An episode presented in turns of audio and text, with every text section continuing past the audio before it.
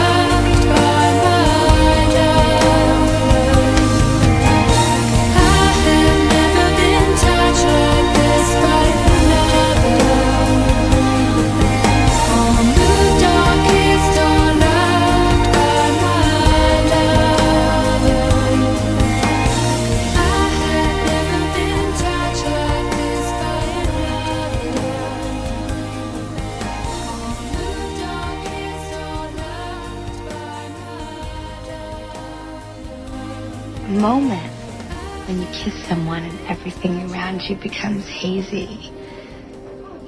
And the only thing in focus is you and this person.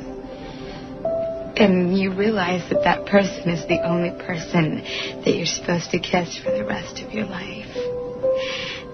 And for one moment, you get this amazing gift, and you want to laugh and you want to cry.